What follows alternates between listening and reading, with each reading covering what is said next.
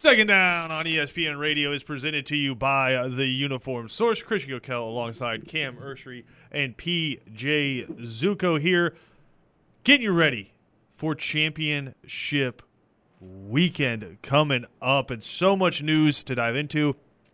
PJ, yesterday I didn't let Cam let me look ahead slash start talking about these new coaching hires because I wanted to give rivalry week its just dues for how awesome it was, and I wanted to kind of recap all of that. So before we dive into all of the news, because there's been a ton of it, what were some of your favorite moments from this past weekend? Because I mean, we had Michigan just smacking Ohio State.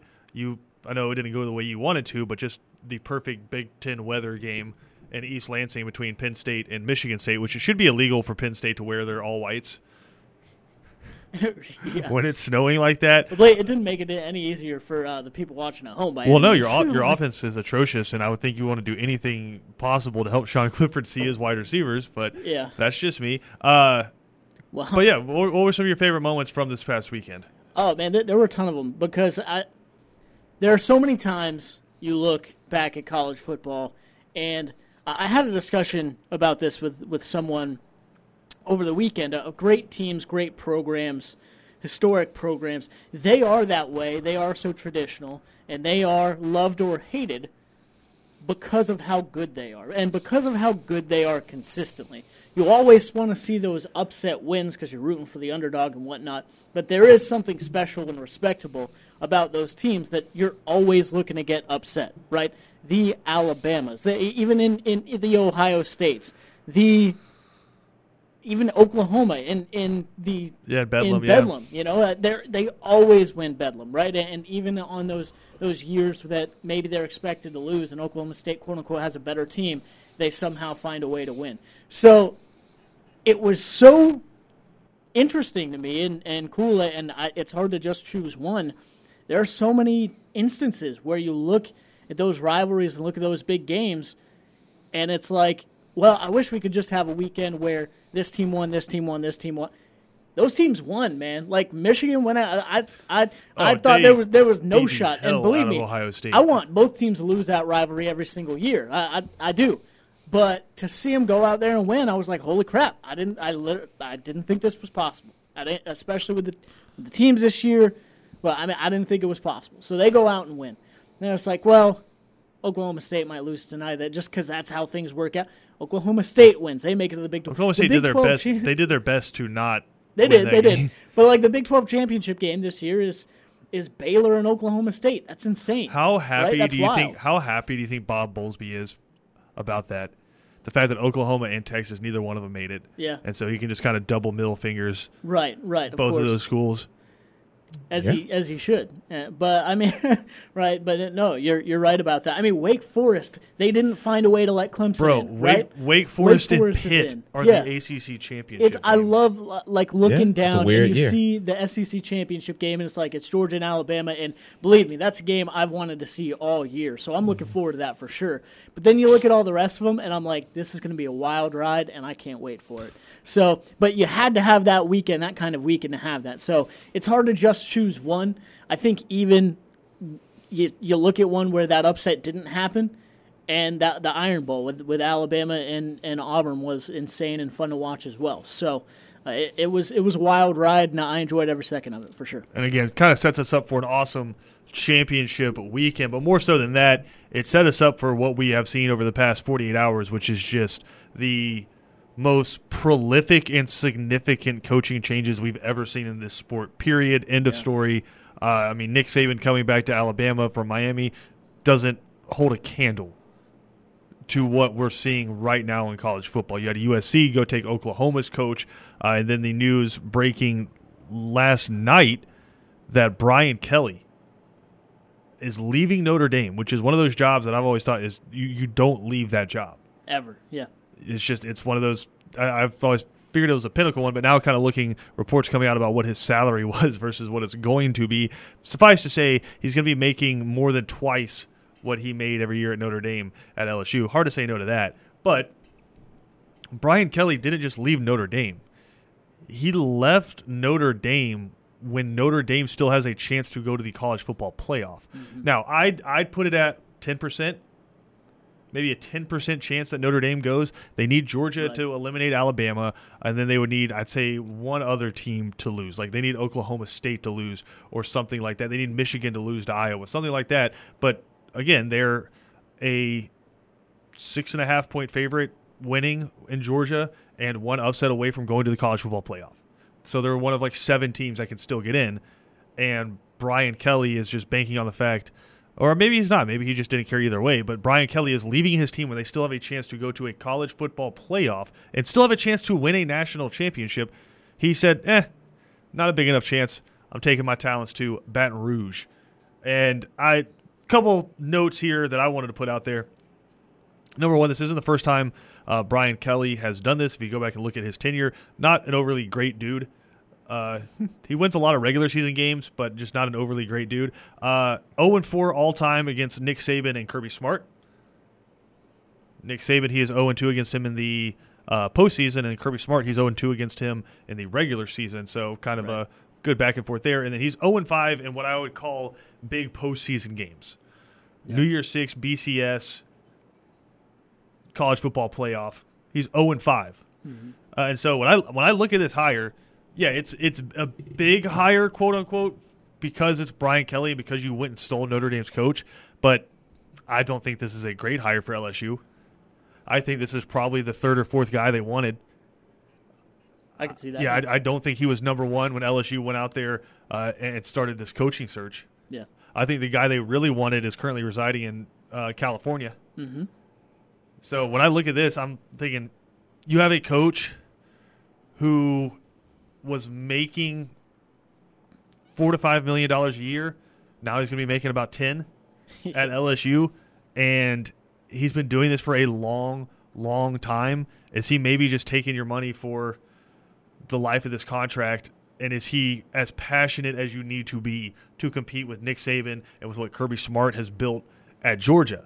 Is he passionate enough to bring in the top three recruiting classes, or I'd say top two recruiting classes now that it takes to compete with those two teams? Is he passionate enough to go head to head with those guys? Now it's going to go to a pod system where you're probably going to be in there with, I don't know what they're going to be in there with Texas A&M and Oklahoma and Texas, maybe something like that, where they're going to be yeah. in with those guys, or you're going to be in there hmm. with Alabama and have to still have to play Alabama every year, right? Are, are you you think he's that fired up, or what's more realistic? LSU will be a really good team, and they'll go nine and three every year. Right. I, I, I would say I give him mad respect though for going. And the reason why I'm saying that, I mean, we saw Lincoln Riley go out west to USC when he could have took a SEC job or stay with Oklahoma and go to the Well, SEC he with did have Oklahoma. an SEC job, yeah. Yeah, he did. And but I give Brian Kelly. I mean, I just give him mad respect because it's like, okay, you know, Nick Saban, he's beat up on me in the national championship and postseason. Kirby Smart's got me in a couple of close games in the regular season. Let me go get guys that they got now. Let me see if I can match up. The only thing Brian Kelly is missing from his resume is what a national championship. He's I- the all-time say- winning I would coach say at just a Notre Dame. postseason win. Yeah, postseason win, but he's the all-time winningest coach at Notre Dame. He has the most wins. Let's put it like that. I wouldn't say winningest because he doesn't have a championship, but that's what he's missing. I think he could capture that at LSU. Every coach in the past what decade, de- or two decades, they've gotten a national championship at LSU. Orgeron, Les Miles, and then Nick Saban. He could be the fourth one. So I give him mad respect. It could go bad, but he's not scared. He's not running from what I call that SEC smoke.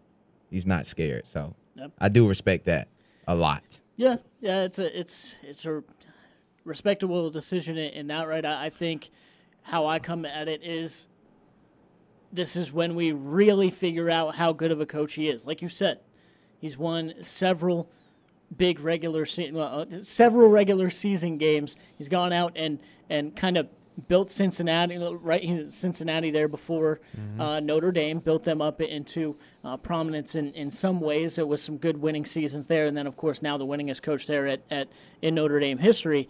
But again, I- I think the reason he takes this job is the potential to get over.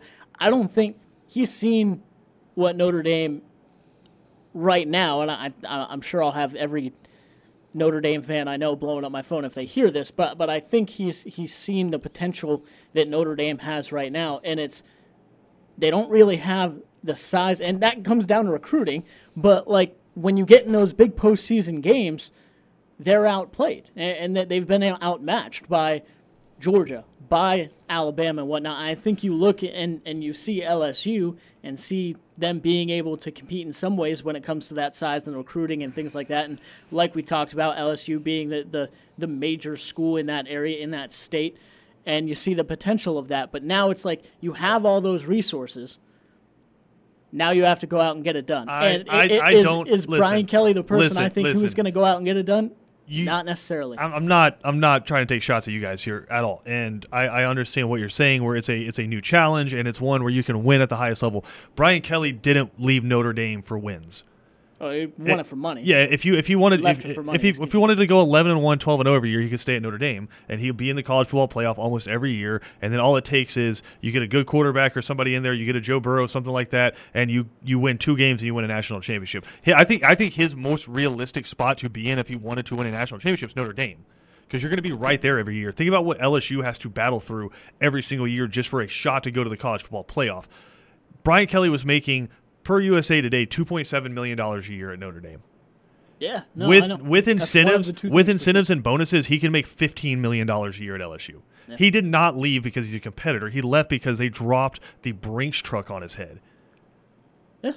And like I said, Brian Kelly's not a great dude. Like go go read about how he's treated some of his uh, former assistants when he was the head coach at Central Michigan and some other spots. Like go go read about how he's treated people in the past. And this is not the first time he's left a program like this in a lurch, right? So Brian Kelly's not a great dude. He's not just some competitor that's going to take over LSU because he, he wants to fight Nick Saban and Kirby Smart. He, dude can make thirty million dollars in two years. He he can literally make what he would make in, in a decade at Notre Dame. He can make that in two years.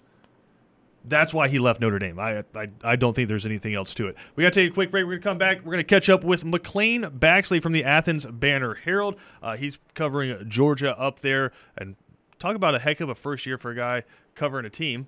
Georgia headed to the SEC championship, undefeated, best team in the con- country consensus, number one. Also going to catch up with him. He covers the North Oconee Titans. They, of course, are coming down to take on Benedictine in the Class 4A GHSA semifinals in football. We'll dive into all that next, right here on ESPN Radio.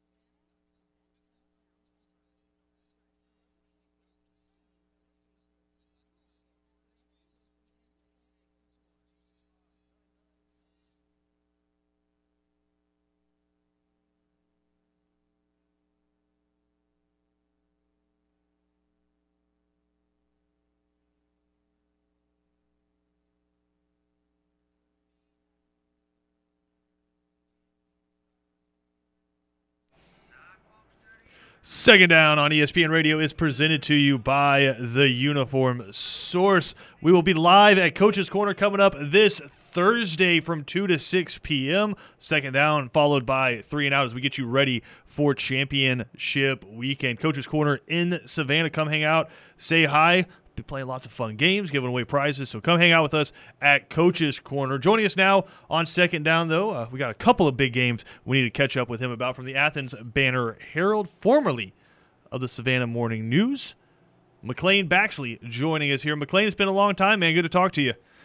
It's good to see you. Good or good to hear you. All right, I talk with you. I'm not seeing you. I was about but, to say, know, are you? Do you have a. Do you have a camera somewhere in the studio that we don't know about? I'm always there. I'm always watching. Well, we, we appreciate that, man. So uh, let's start uh, at the high school level, man. I know uh, your first year up there at the Athens Banner Herald, and it's been a heck of a year uh, for North Oconee. First question: Do we get a McLean Baxley sighting down in Savannah this weekend? Um, not looking like it. No, we, we, uh, fortunately, we've got two teams in the uh, semifinals this week, so I'll be up at uh, Fellowship Christian, where uh, Prince Avenue is set to play um, in the uh, single A private. So uh, I'll be up there, but uh, I'll be there. I'll be in uh, Savannah in spirit.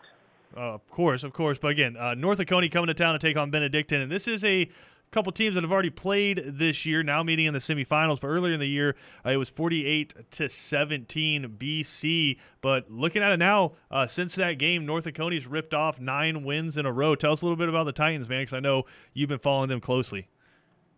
I mean, since that game, they, were, they had a bye week after that game. Uh, they lost to Benedictine, so they're one and three to start the year.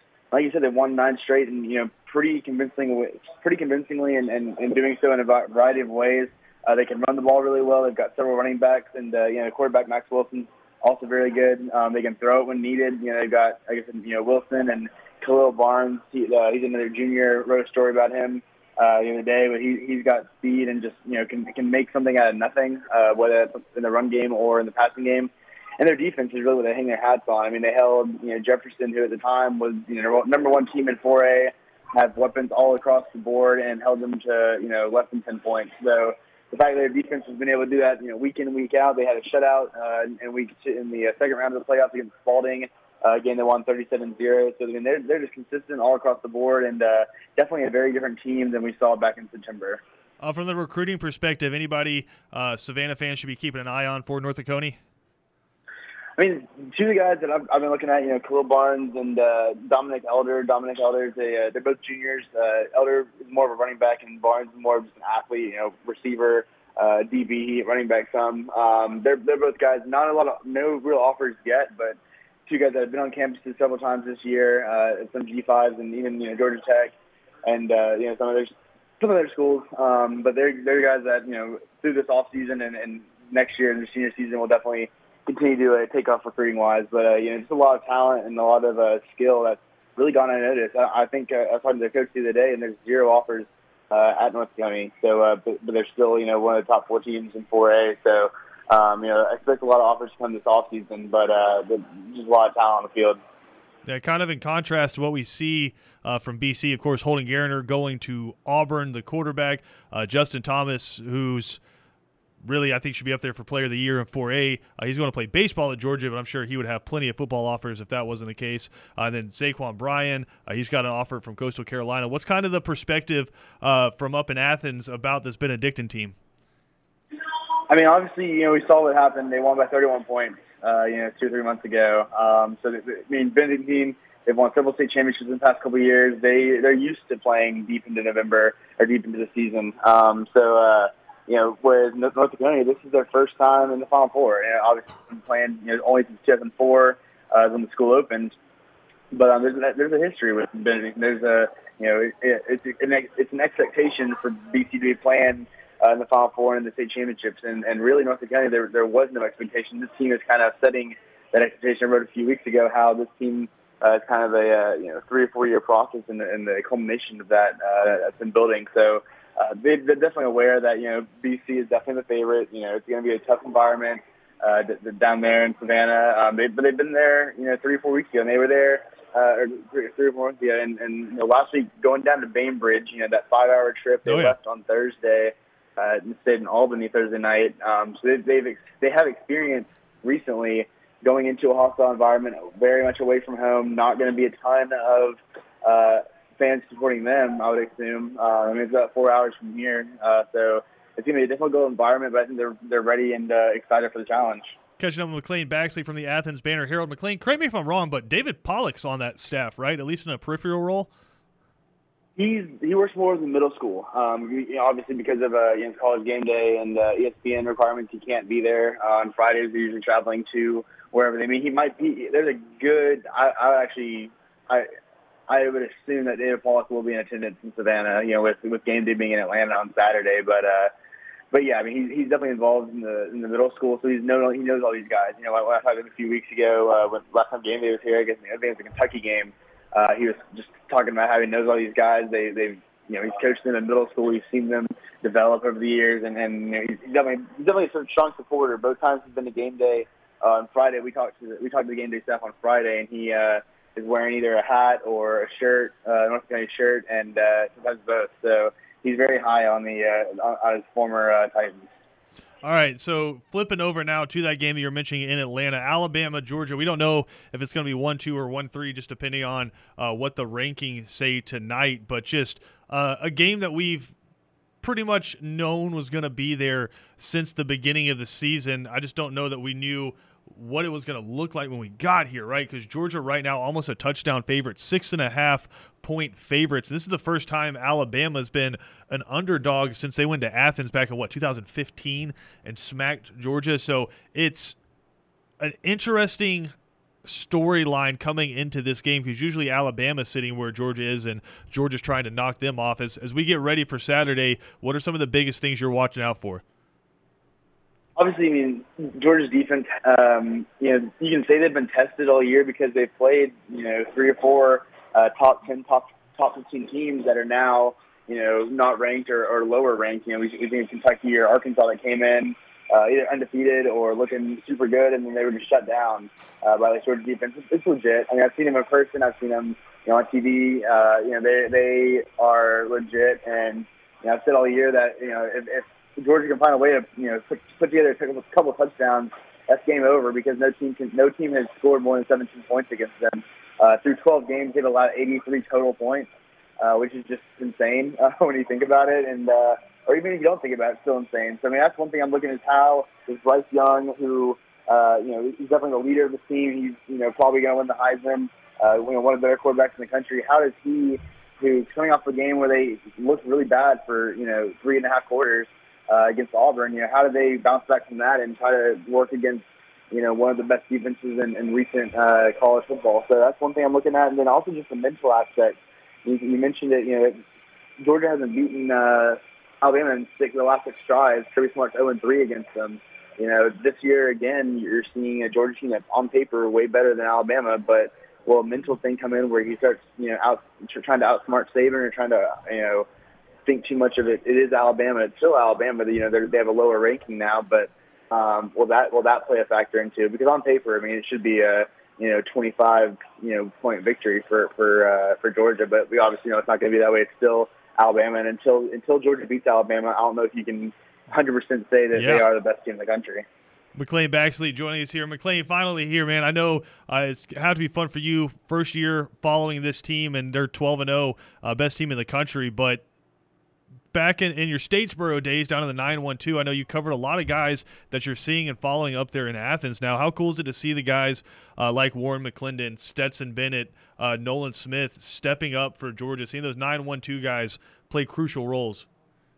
It's awesome. I think it just speaks to the volume that uh, you know Kirby Smart had on uh, keeping guys in state. You know, obviously Nolan Smith technically is you know IMG, but he's you know from Savannah, and so you know, keeping those top talented guys from Georgia in state. I wrote about it last week how he has gotten more uh, in-state talent than anybody else combined, pretty much. You know, uh, Georgia Tech isn't doing that. Obviously, you know, State and Southern aren't doing that. So the fact that he's able to uh, keep, you know, guys in South Georgia, North Georgia, in Metro Atlanta, Macon, keep all those guys uh, and, and in Georgia playing for their state team is, is huge, and it is awesome to see uh, the amount of pride they have for their state, for their you know high schools, and and uh, their community because they are part of it. And they grew up Georgia fans, and now they're you know three games away from from giving the team their uh, second second national championship in, in program history. So it's pretty cool to see.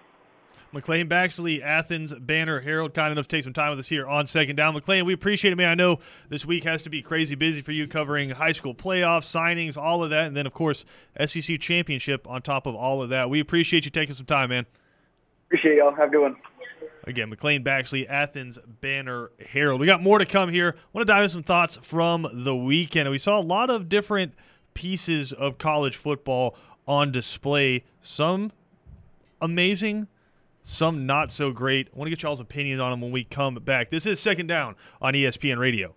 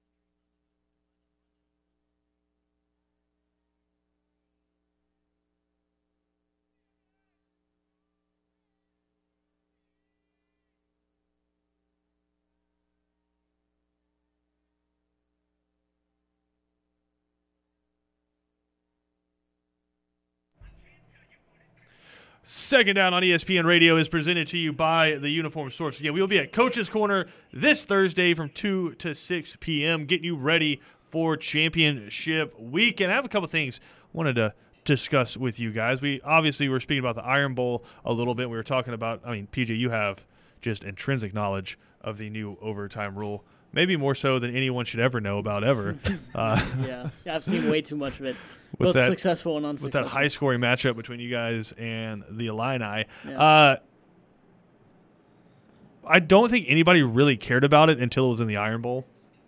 I guess is the best way to put it. Like we had heard like people complaining about it. Obviously, Penn State and Illinois fans were complaining about it. We've heard some fans kind of peripherally complaining about it. But when it's the game that everyone's watching, and you see Alabama just having to play in a penalty shootout, I think that's when you got the attention of the entire country saying, "Eh, this kind of sucks. Like this kind of isn't good." Uh, my question to you guys is this: Number one, if you like it, then you can say that you like this.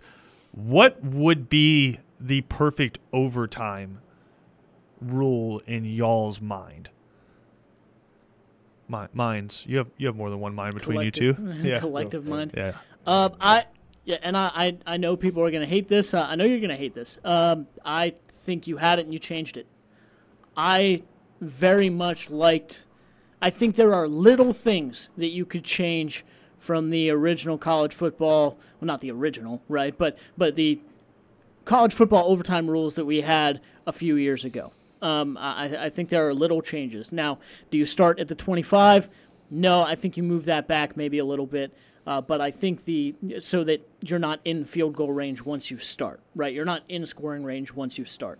I think maybe you start at the 50, maybe you start at the 40 or something like that, and try and move your way up. Um, is that pure football at its finest? No, not necessarily. Uh, but at the same time, I, I think it, it avoids the risk of there being a, a three to three game and you go in overtime and just no one can still do anything in quarters of quarters after fo- of, of more football. Um, so I think you had it and I think you ruined it. uh, so I, I'd probably move it back to about the, the 40 or the 50 to start things off. And from there on, you match each other's score moving forward. Both teams get a shot, just like just like we we have right now. But you aren't so restrictive with the two point conversions and, and things like that. Uh, because what, what we've seen, I, I would agree with you uh, to a certain extent. I think the problem with the Penn State Illinois thing is it started out, wow, this is terrible because the format's terrible, and then the, it turned into a meme, right? Because it was a meme. Like, it, it literally was. It was the worst display of college football I've ever seen from, from two football teams. So, uh, you know, you, you look at overtime three and four, and people are like, man, this really, this really kind of sucks.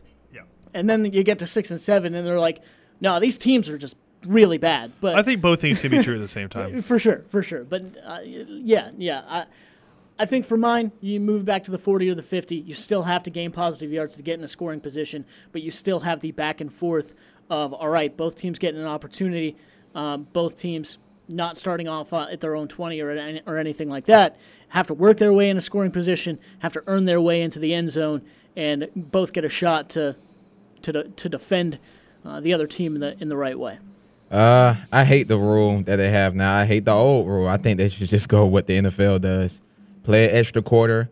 Um, at the end of the day, these are sim- well teenagers, grown men. Man, play an extra quarter and see who can score first. Um, and in the game at that, I don't. I mean, you could kick a field goal. They kick a field goal. You go into another overtime. Just play an extra quarter, duke it out. If it ends in a tie, at this point it ends in a tie. You wasn't worthy enough to score anyway in overtime. But I'm gonna I'm gonna take it one step further than that. This might make some people mad. I don't think there's anything wrong with a regular season tie. I think too often we force these narratives where it's Alabama and Auburn played a 60 minute football game, and after 60 minutes, they were even. But because Alabama can run a two point conversion play better than Auburn can, which is literally 0.001% of the game of football. It's like doing onside kicks, right? Correct. Like yeah. it's it's such a minuscule aspect of the game of football because Alabama can run a two point conversion better. I mean, we we saw two overtime periods where they played 25 yard line football and they were still even after that. Mm-hmm. Right? They both scored a touchdown and they both kicked a field goal. Right? We saw that for two quarters and then just because Alabama's a little bit better at scoring two point conversions, they get the win and Auburn gets the loss. It's stupid. It's I terrible. Like, swear there's- to you. There's if- there's no other words to to say. It's stupid. You played 60 minutes of the sport and they were even. What's wrong with the tie? And if you want to look at just the way it would affect the national narrative, is all of a sudden Alabama's not sitting there as 11 and 1. Alabama's sitting there at 10 1 and 1, which can change a whole lot of things when you're talking about the college football playoff. So I, I don't see anything wrong with ties. Obviously, when you get to postseason and somebody has to win, then you go into overtime. Yeah. But just like with other sports, i.e., soccer or hockey, right? Ties are fine in the regular season. You go into extra periods when you need it, right? I think it's fine. It's just if you're going to do overtime, I agree with Cam. Don't change the sport.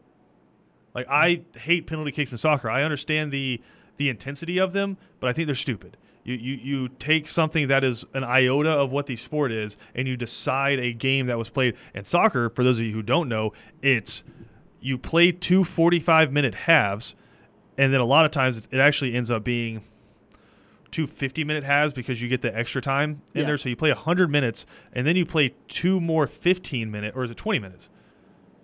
I think it's 15. Yeah, two more Yeah. 15 minute. Yeah, two more 15 minute uh, intervals, and then if it's still nobody scored, then then you go to the penalty shootouts, right? Mm-hmm. So if you wanted to do the two point conversions after you played 15 more minutes of football, fine. But I I think you just you change the game too much, right? I think the biggest part of football is field position.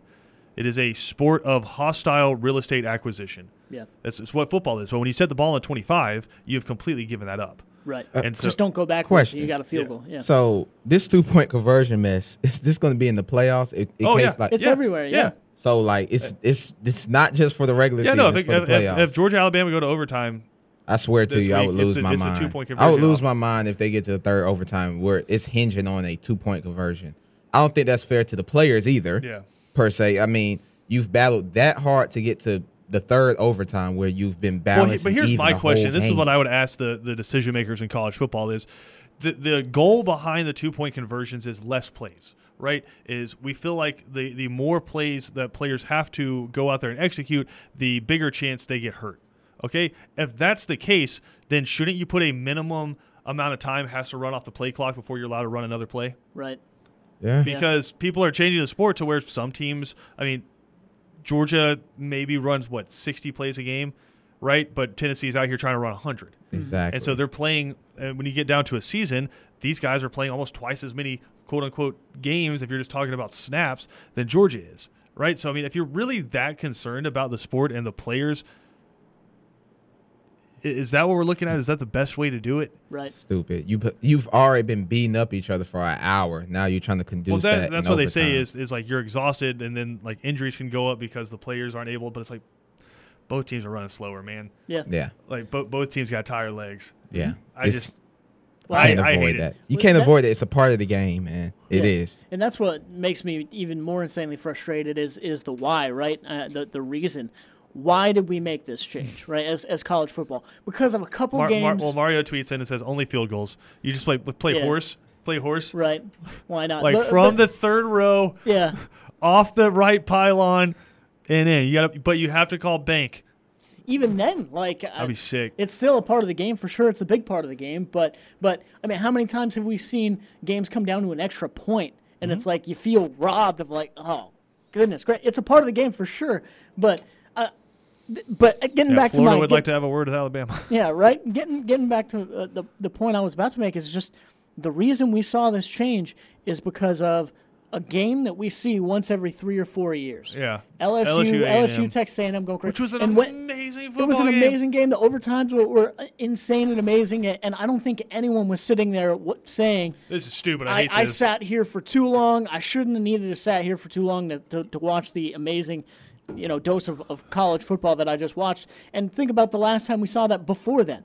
It was Michigan and Penn State, what, 2013, something like that? So it's, it's four or five years before that. So, I mean, it's not like this happens every year and mm-hmm. all the time. Imagine how amazing Auburn and Alabama would have been like if they played just not even what we talk about, just the regular overtimes that they've normally done in the past couple of years. Yeah, I imagine would- that. yeah, it, that would have been, been an even better game. Auburn may have won the game. How many people So- in the stands do you think actually knew what was happening? Not a lot. I think there was a lot of confusion. There was a lot of what- silence because of heartbreak, What? And there was a lot of silence Mm-hmm. because they were trying to figure out what the hell was going on. Yeah, I, I don't. Th- I would say maybe twenty percent of the people inside Jordan Hare knew what was happening. Yep. That's it's so, it makes the game so boring. I text my friend, I'm like, dude, this is not it. And he's an Alabama fan. No, but he just was like, I just because like, like literally Alabama won that game because they had John Metchie. Yeah. And like you cannot cover him in a two yard space. Right. like that's that's literally why they won the football game. I think think about how different it would have been if Alabama scores that touchdown with 20 seconds to go and it's just a relief. It's like, all right, we're getting out of here with a tie. We didn't lose. right. Yeah.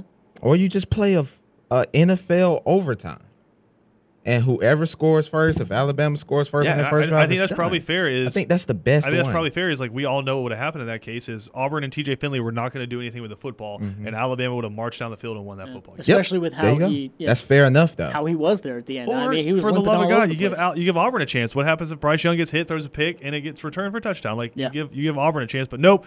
You got to cover John Metchie one on one from two yards out, or you lose. NFL wide receiver one on one. That's Just It's impossible. Toasting your corner. I, I think it's stupid. I hate it. I hope I hope they change it real quick, or like I said, put it after two overtimes and it's not decided. Call the game. I don't know, something like that. I, I don't think ties are bad. I know ties are like inherently un-American. Right.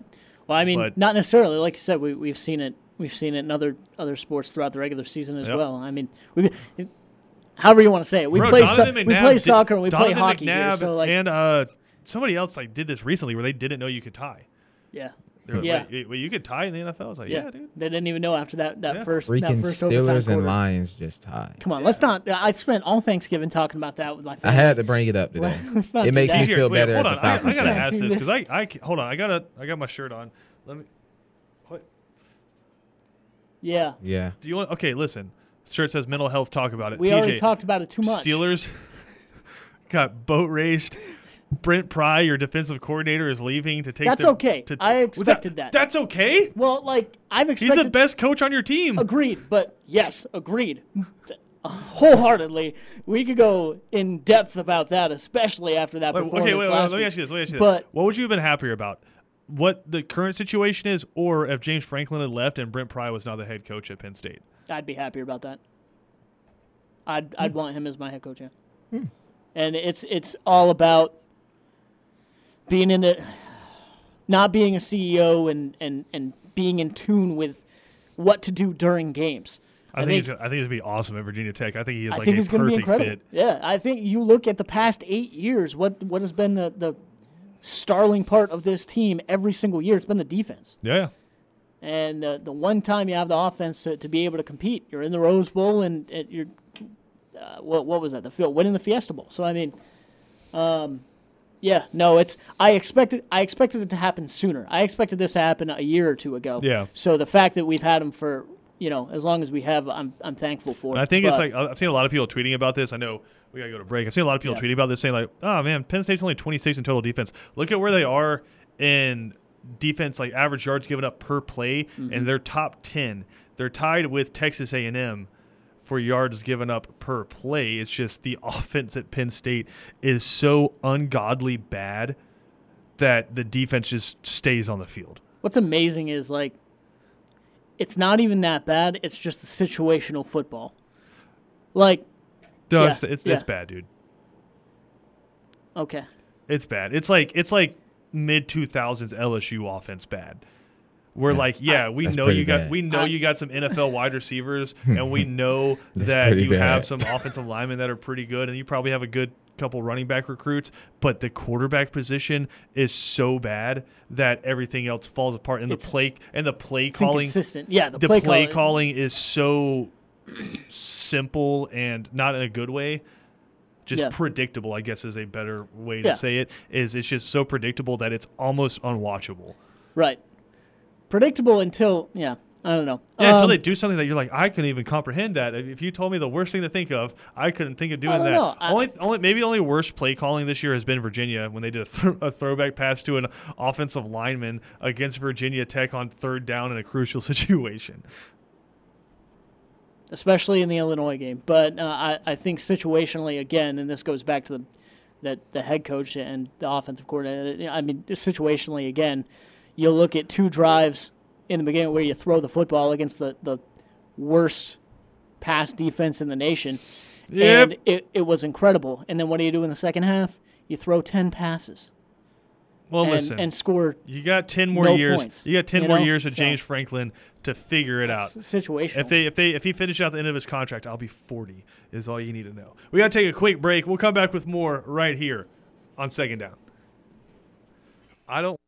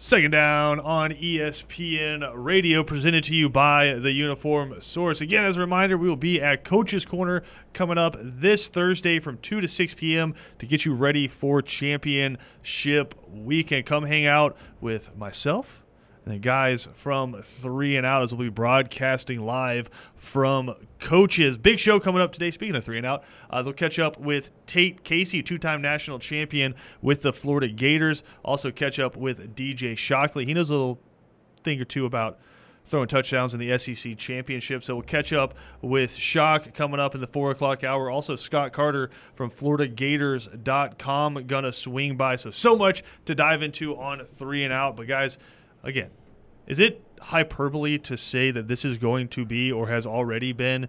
I know it's not even the off season yet, but the biggest off season or the biggest season of change in the history of college football. Yes. Players and coaches. I do believe that. Huge. Everything, even playoff restructuring, possibly. We'll see. But I, I mean, yeah, it's huge, enormous. I mean, the, the amount of change we could see is ridiculous. I'm trying to think. And obviously, there's like people can do the stuff where it's like, well, I mean, I think the biggest offseason ever probably the offseason they form college football. Like you can do all right. in modern college football, the biggest offseason, biggest season of change I've ever seen. I, I think like the number two would easily be last this past summer. Yeah. right? With the NIL stuff, with the mm-hmm. transfer portal, with the free transfer, and all that. I think like it really this past summer, but I think this is going to just because of the news and now that we're seeing this really take shape.